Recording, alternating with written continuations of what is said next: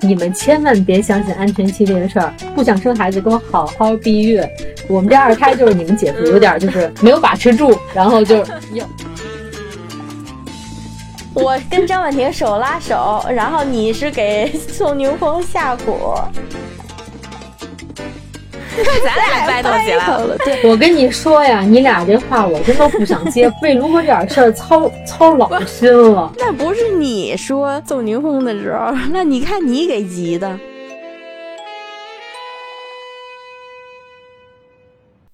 Surprise！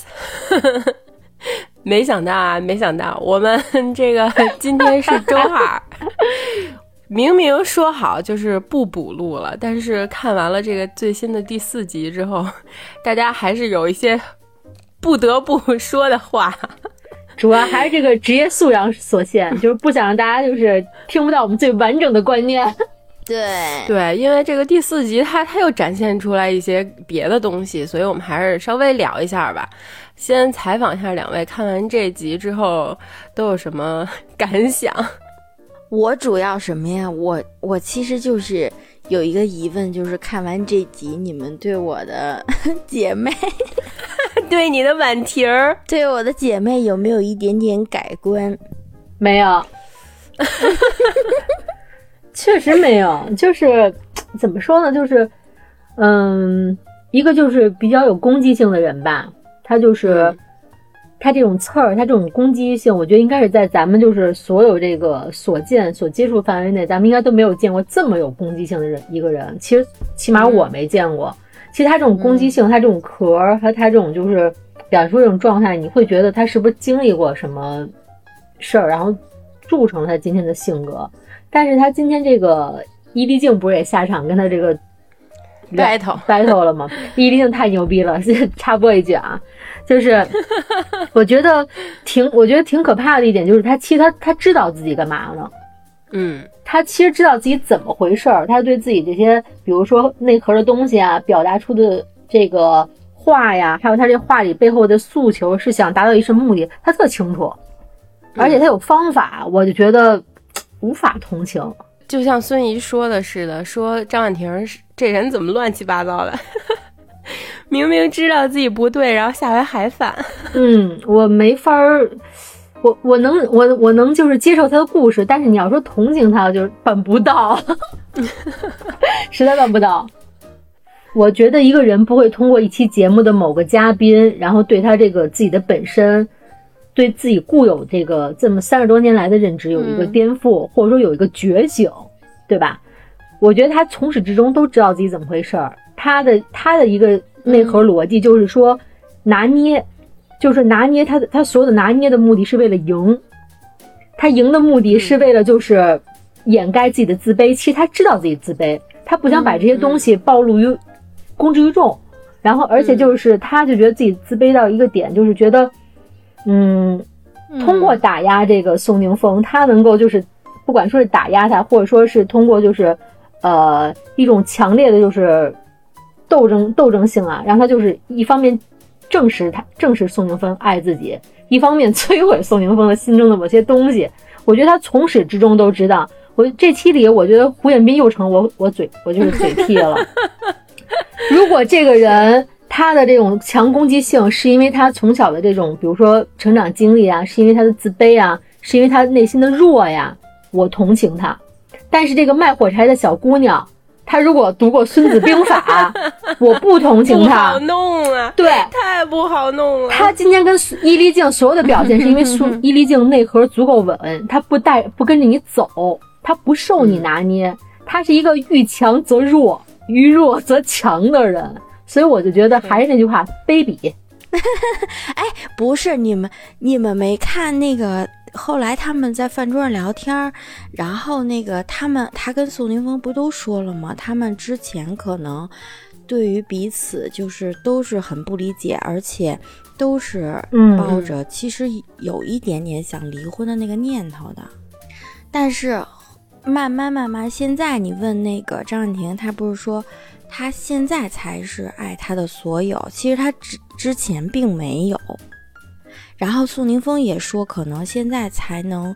懂他的那个相处模式吧，我觉得他们俩还是在，就反正还是我的那个观点，我觉得他们俩还是在一个变好的过程里面吧。反正、就是说人家两口子其实过得挺好的、对，咱跟这儿瞎操什么心不错不错，我觉得他们能白头偕老，我感觉对对呀、就是宋宁峰很吃他这一套，你不觉得他再怎么样人家那老爷们儿还挺高兴的每天但是你们注意到了吗，宋宁峰有一手机壳，他在那个加更那期有一个特写镜头，带着他的手机壳，他手机壳上写的是尽量晚一点投降我跟你说就是首先那个洛洛，我就是对你姐妹来说，我觉得他们能白头偕老，而且我认同你说他们那种人家两口挺高兴的，咱们这是咸吃萝卜淡操心这件事但是这个跟我就是不喜欢他这种做法就是没有什么任何关系他们好他们的，我个人不喜欢他们个人的，对吧，没有任何关系。但是这期之后我确实从评论呀、弹幕里都看到了很多人开始真的说可能张婉婷是一个挺好的朋友。对啊，她对苏苏啊什么的一直都真的很好，就只是单纯的对自己丈夫不好。对，这个那个素瑶，这不是录那个再见爱人的吗？不是录那个向往的生活和蘑菇屋吗？对吧？咱不能跑题的，也不能 A 没打赢打 B 啊。不，我知道了，他可以录咱们就是之前那个选题，但是没录的那一期，就是我有一个疯批朋友。他很适合我，真的虽然说我不喜欢他，但是我始终不认为他是一个就是坏人，就恶到那种程度的那种人。他一定是经历过就是悲凉，或者说他这种熟悉语境里就是自己不被爱，然后通过一切就是手段去证明这种爱，通过一切否定啊、攻击，或者说那么敏感，那肯定是他有他的原因。但是我是觉得就是他对他老公啊实在是无解，就是有一个片段，这期里就是他们在一个那个沙滩上，不是有那雕塑公园吗？大家要拍那个就是片头的这个宣传素材、海报，然后每个人去选雕像。他中间有一段就是他说那个这个枷锁这个景象挺好，咱们给大家照张相。然后宋宁峰不想跟他照，对。其实我觉得他这个种种行为，他都是好多行为都是在暗点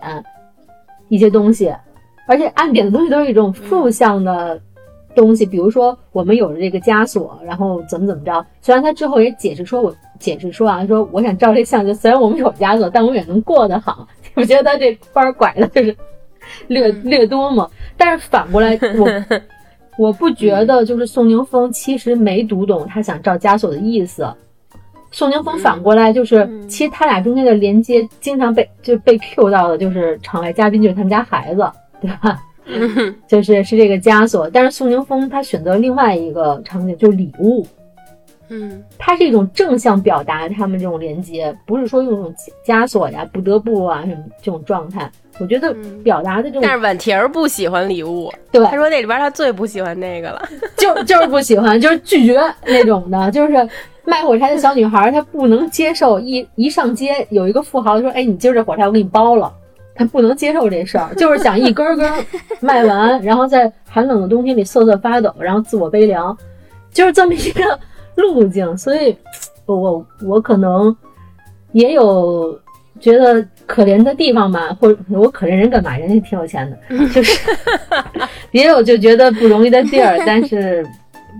不，还是不太认同她跟她老公那种方式，就是、无解、那除了这段，其实这期里画面比较多的就是卢哥跟苏诗丁这一段，你们有什么感觉吗？我就不明白，人家在沙漠光个膀子怎么了呢？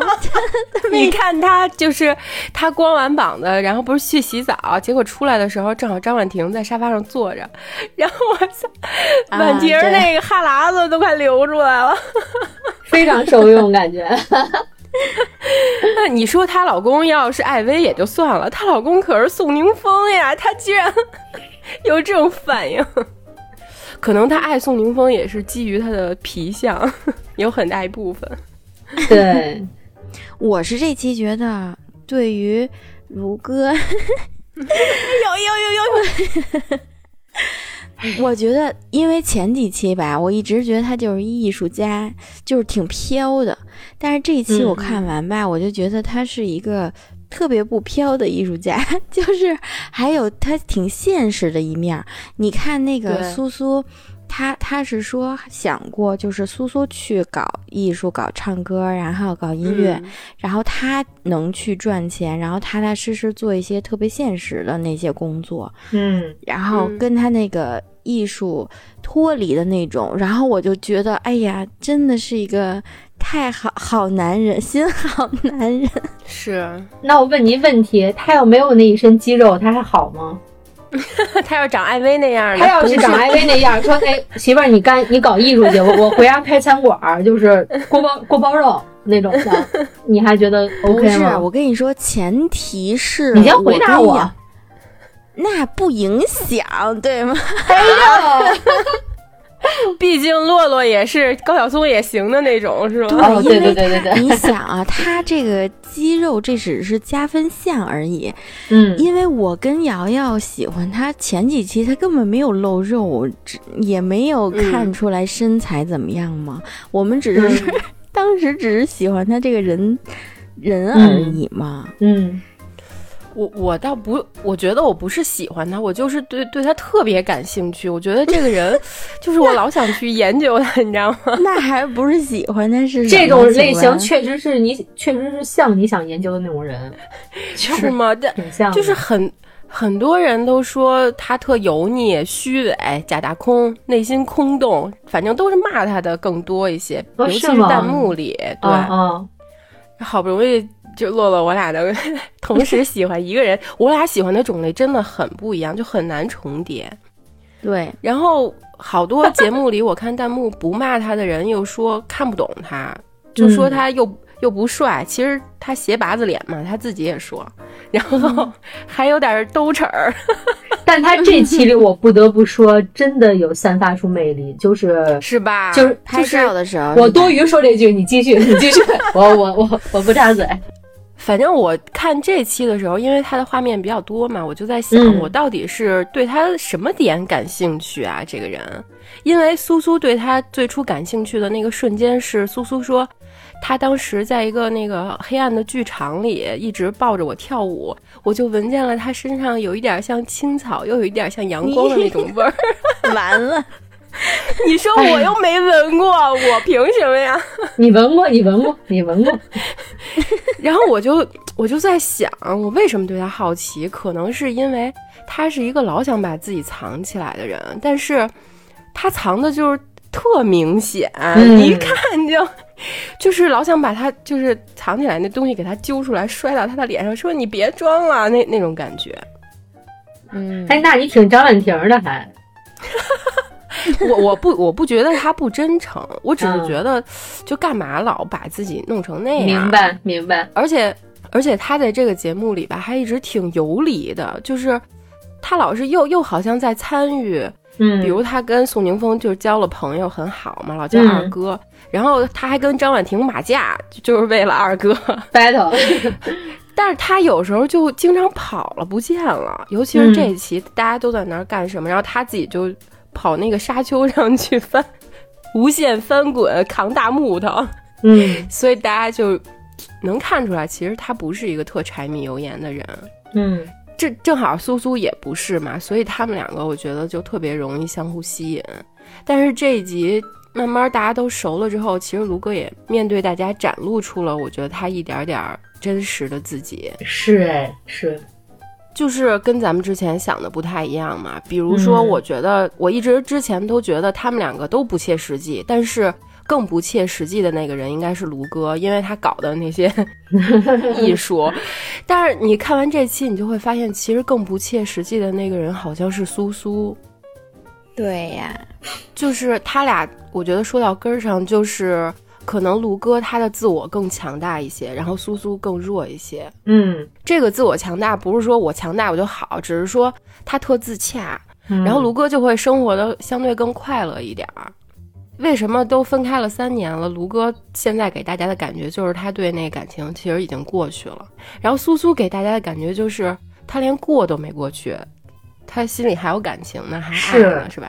来不来就哭了，是不是？但是他俩现在为什么是这种特别不一样的状态呢？我想这个问题的时候，我就突然想起了生二胎这件事儿，就是在生二胎这个问题上，一定是看孩子的那个人他不想生二胎，就然后不看孩子的那个人，因为他更多的体会到的都是有孩子的乐趣，没体会到有孩子的痛苦，所以他更想要二胎。其实卢哥跟苏诗丁他们俩也是，就是在没分手的时候，其实苏苏他精神上特别依赖卢哥，好多时候他自己没办法让自己高兴起来。他不是说有的时候他能十几天不出门，就不出门他也能过，但是他就是可能情绪比较荡，但是没问题对他来说。然后如果卢哥在的话，卢哥就会跟他说，要不咱们出去骑车啊，去干点什么。然后有卢哥带着他，他就特别开心。所以我觉得可能苏苏是在他们那个关系里接收能量的那个人，依赖的还想回去，对。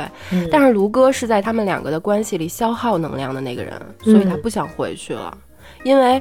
其实我跟洛洛以前也聊过这问题，因为洛洛一直都是给人就是感觉他老挺高兴的但是没有人永远都高兴，没有人是太阳永远都能去照耀身边的人。是的，卢哥他也有自己特别致命的缺点，他也有好多黑暗面，就是你不能把一个爱情或者是爱情里跟你交往的那个人当成一个救赎，当成一个救生圈，就一直去扒着他。然后如果这个爱情没有了，或者是这个人没有了，你就淹死了吗？那怎么能这样呢？对呀，怎么能这样呢？对，我之前说观察团里不是有一女嘉宾，我不记得她名字吗？这回我把她名字记住了，她叫沈一菲。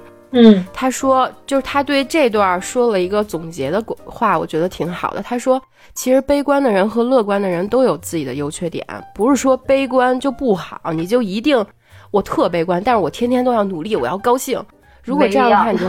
对你就会活得特拧巴，最后就生病了。对，最好的其实就是你有的时候抽离出来，自己看自己，然后学会自己跟自己的情绪相处，而不是去让身边的人或者身边的事物去帮你。只有这样你才能自己强大起来。就是爱情这个事儿，我一直都觉得它其实就是锦上添花，它很难雪中送炭。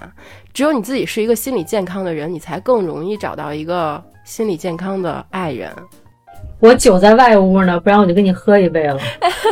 然后婚姻其实更是了，婚姻其实说白了，除了咱们说的那个合法的性生活之外，其实就是在这个社会生活里提高你的抗风险能力，平摊你的生活成本，这些都是特别实际的。但是他俩就是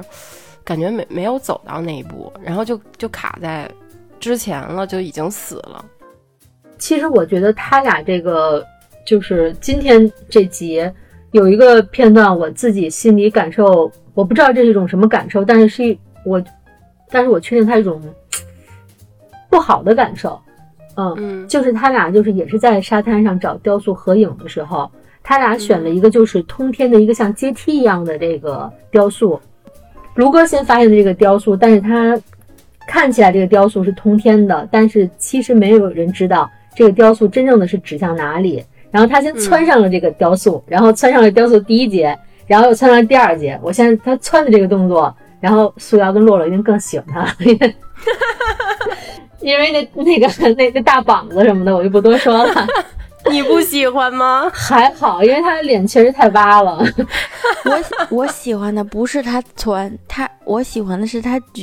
举苏苏上，我明白，抱到那上面是吗？对，他先跳上的这个就是倾斜的这个阶梯，然后他坐在第二节，然后他看着天空，然后自己待了一会儿。其实苏苏是在这建筑下边的，然后他回头跟苏苏说了一句，他说我多想让你看看这里的风景啊。当时我心里忽然拧了一下，就觉得那个当时在塔上的这个卢哥好像在他的世界里，他希望苏苏能也看看他的世界里是什么样的。对，就是那一下我忽然有点就是不知道是怎么着拧了一下，他也想看看他。然后苏苏其实担心的是他上去之后下不来。对，其实特别像他俩的这种就是咱们所知的他们这种婚姻里相处的模式。然后后来好在就是比如说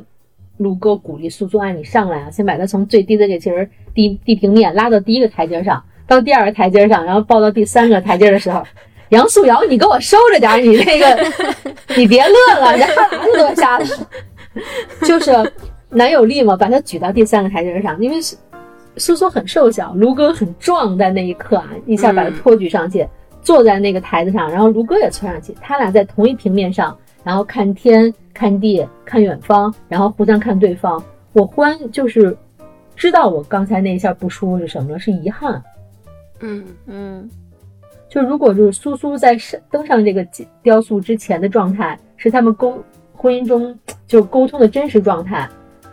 到他们后来真的就是就是卢哥鼓励苏苏跳到这个建筑上，是他们婚姻沟通的理想状态，是不是就好一点了？嗯，他俩的问题就是没有沟通，然后彼此都越不进，对方的这个脑海里。你知道我就是对他们俩这集最深的一个就是那个卢哥问苏苏说你到底最终想要什么，就这块我觉得印象特别深，我觉得这个才是他们两个问题的关键，就是其实我觉得也是吧，就是苏苏其实最后回答一个我想追求美好的东西，然后当时让我觉得本来就跟刚才瑶瑶说的似的，就是他们俩的角色突然反了，就本来我一直以为那个卢哥是一个缥缈的那种捉不着头脑的，结果其实是苏苏根本就不知道自己到底想要什么，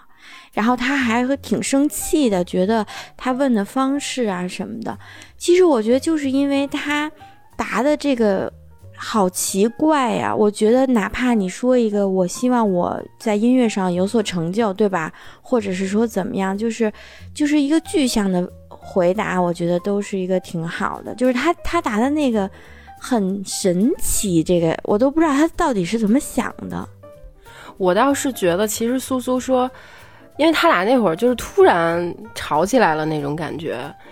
就是苏苏后来在那个补录采访里说，他一直不明白这一段卢哥到底是想表达什么。但是我觉得我跟洛洛好像有点明白卢哥在说什么。你俩呀，真的，其实我觉得就是卢哥之前说的，他俩最后就是精神上走到了完全不同的两个方向，就是精神上不契合了。因为苏苏说他现在在做的就是感受美，表达美，其实我觉得这事儿他说的是就是挺是他现在确实就是这样，因为他不是在就是特功利的去做一件具体的事儿什么的，他就是那样的一个人，他就是特悲观特别敏感，然后就一直在用他自己的情绪去感受世界，在用唱歌啊或者写音乐的方式去表达出来，那个过程其实是一个特别柔软的过程，就是他得一直消耗自己，然后把自己点着才能写出来那种词儿那种调子，所以他就老得把自己放在一个特敏感24小时特敏感的一个状态里，然后他的工作跟他的生活完全是混在一起的分不开，所以他就老不高兴嘛或者情绪不好。可是卢哥他特知道自己要什么，他对自己的追求挺明确的，我觉得他其实也感受世界，但是他不是用柔软的方式，他特别想把就是他感受到的东西变成力量给大家看，比如说大家看到他那个跷跷板的那个装置，或者是他在沙丘上一直扛木头滚来滚去，其实都是一种力量的展示，就他不展示自己有多脆弱什么之类的这种，我觉得不是。你觉得卢哥他最终想要的是什么？我觉得他不想把自己特脆弱特黑暗的那一面像苏苏那样，就是我把自己抛开了放到作品里，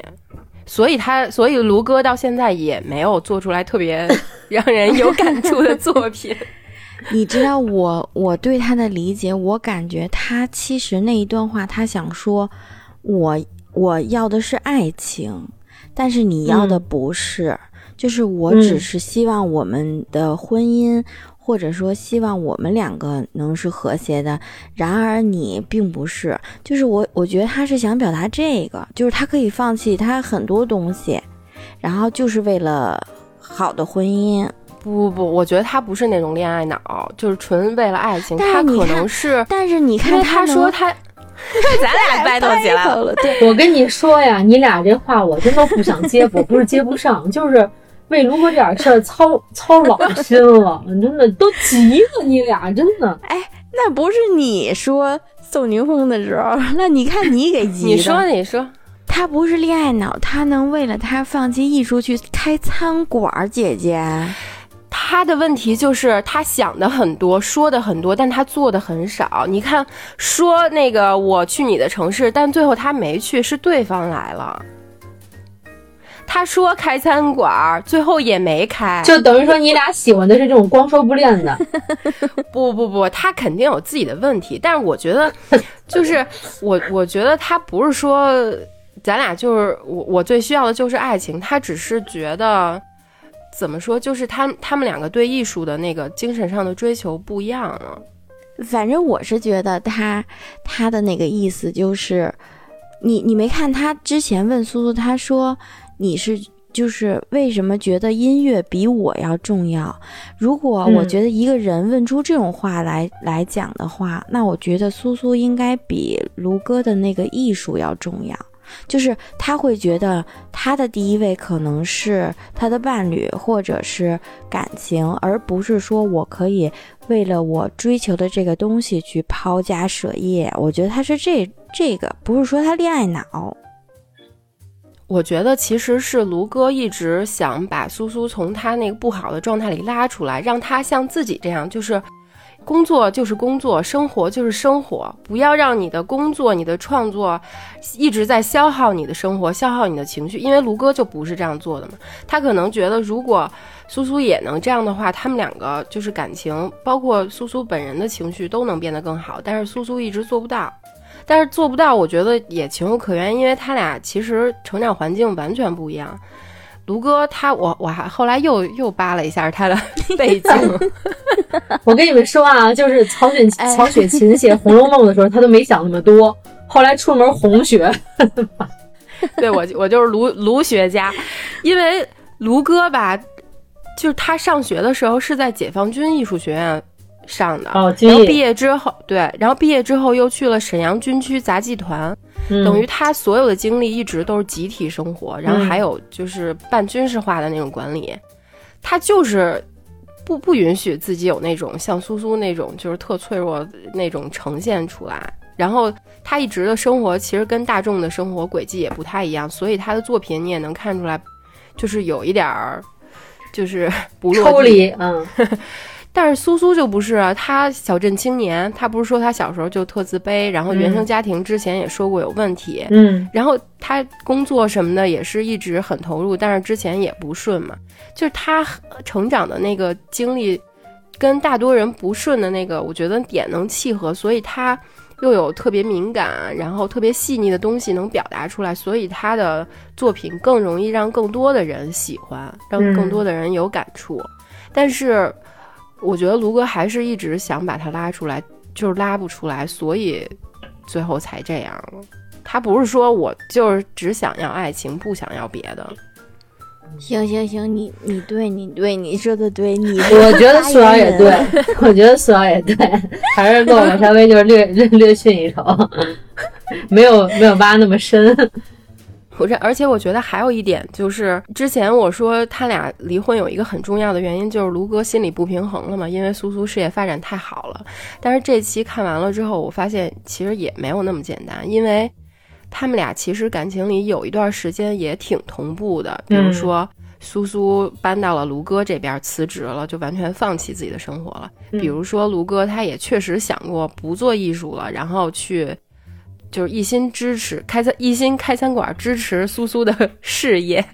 但是他最后这么做没做我不知道啊。可是看现在这个结果，就是我觉得他们两个就都把爱情这件事想得太高尚太纯粹了，还是我之前说的，就是不允许金钱来玷污我们的爱情。就是因为他俩为对方做的其实都不是对方想要的，都是自己想为对方做的，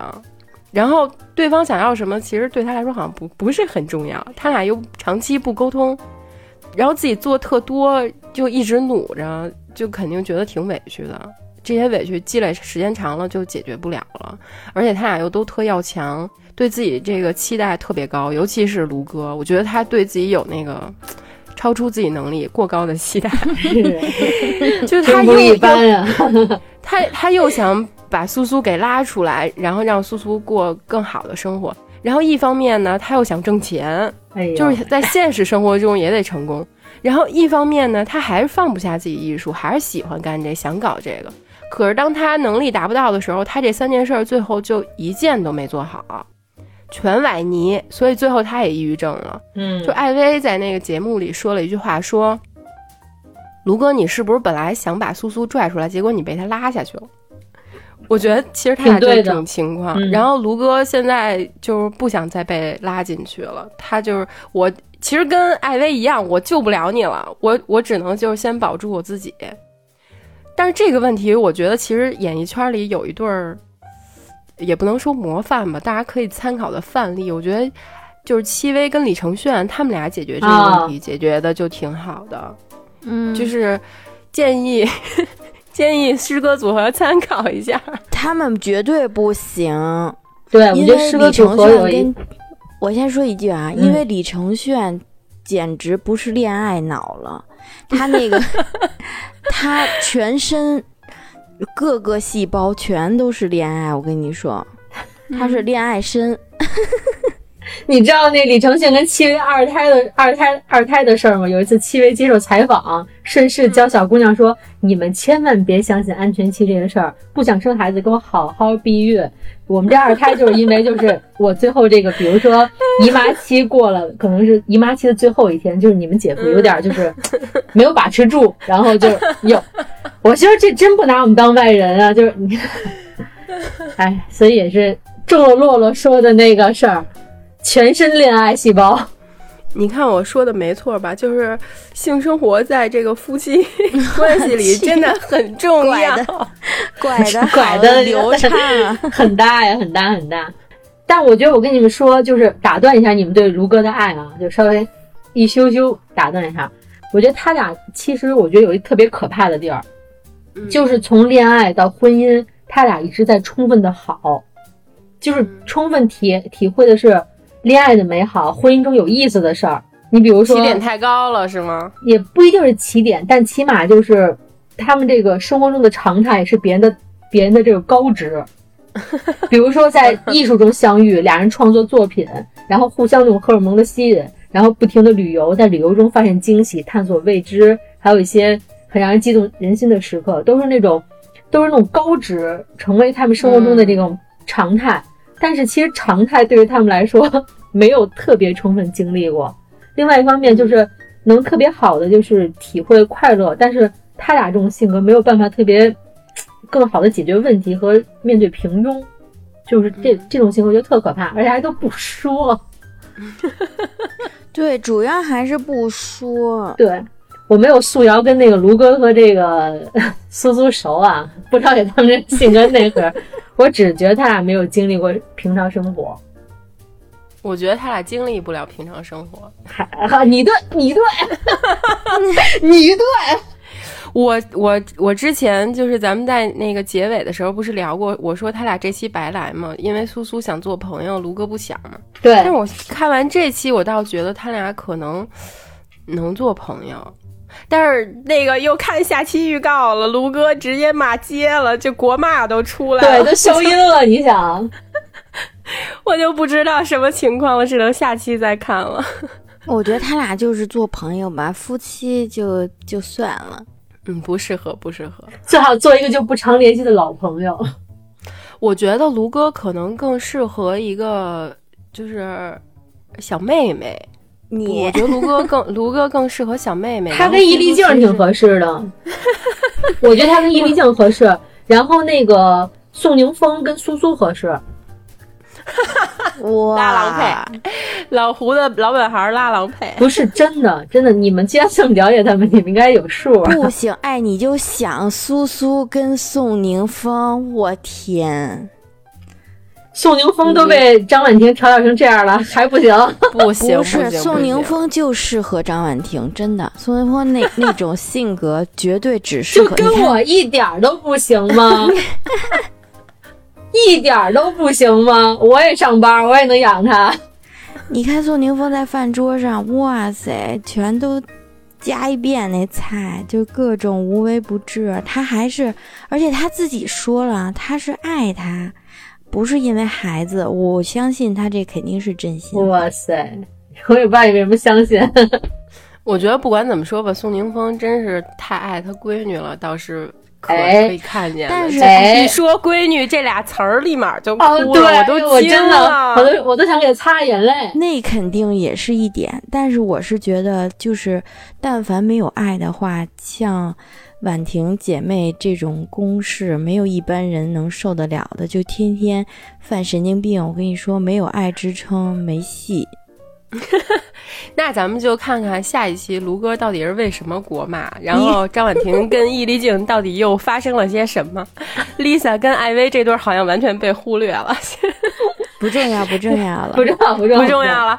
下期咱们再看看吧，然后大家可以给我们留言，或者是在群里跟我们聊聊吧。对，这新操的哟，下期见吧。累死我了。下期见，